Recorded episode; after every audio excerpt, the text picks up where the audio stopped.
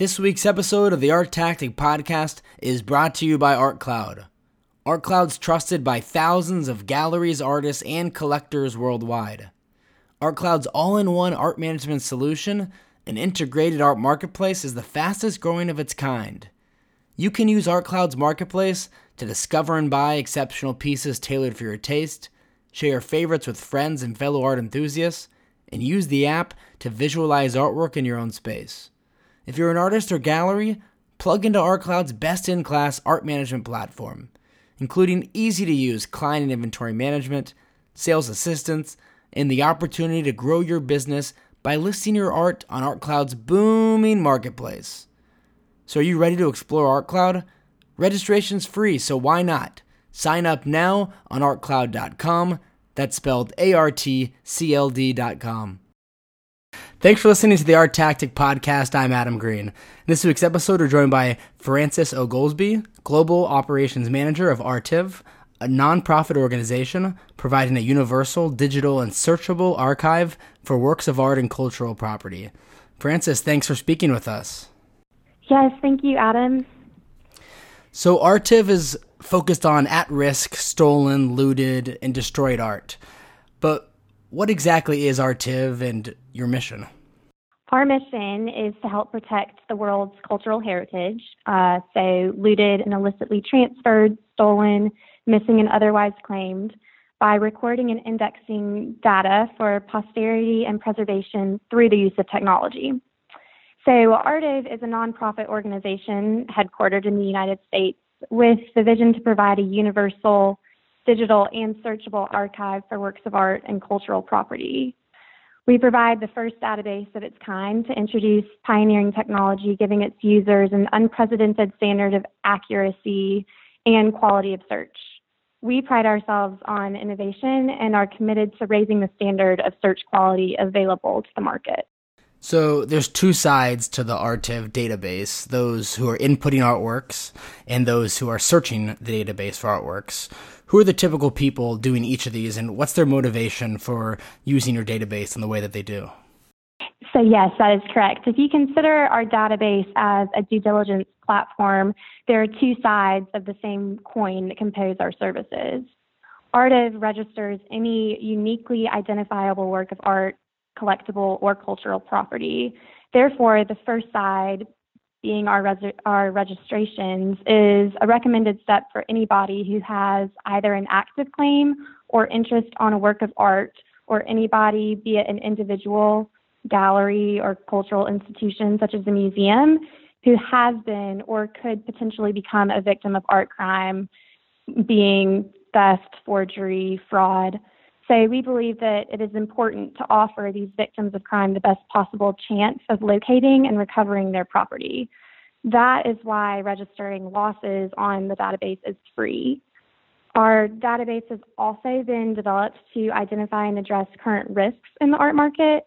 So this means issues such as likely fakes and forgeries or archaeological sites threatened by illegal excavation can be registered as a contingency ahead of their appearance on the market. Um, but on the flip side, we offer our specialist search services.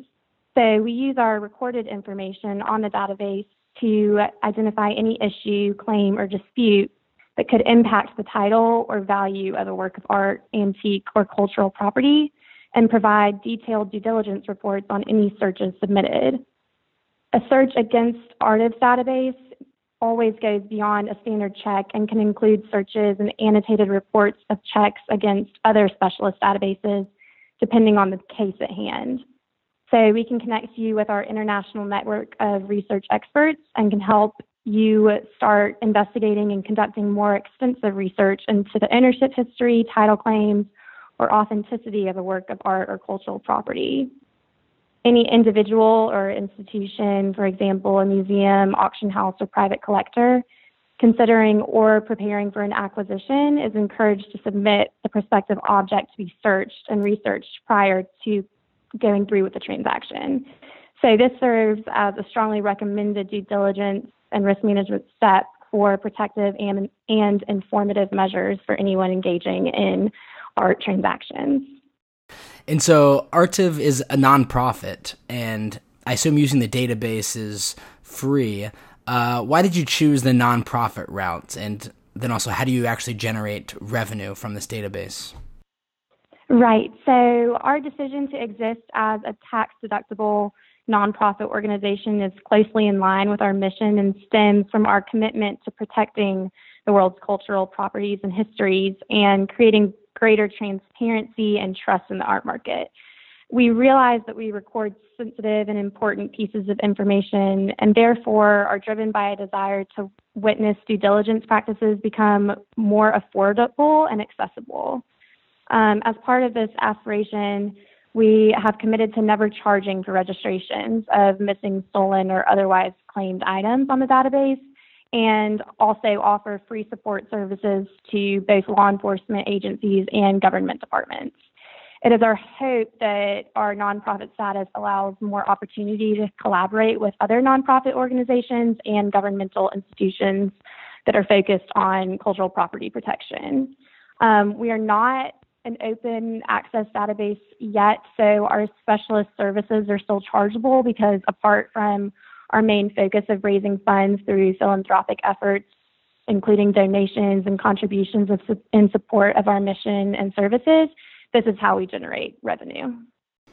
And so I'm curious how big your database is and how did you actually build it up um, to where it is now?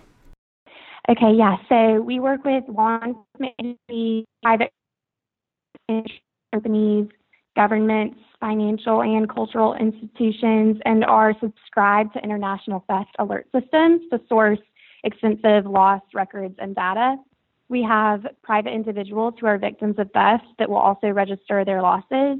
So while our database is growing each and every day through each of these channels, we currently have over 150,000 objects registered.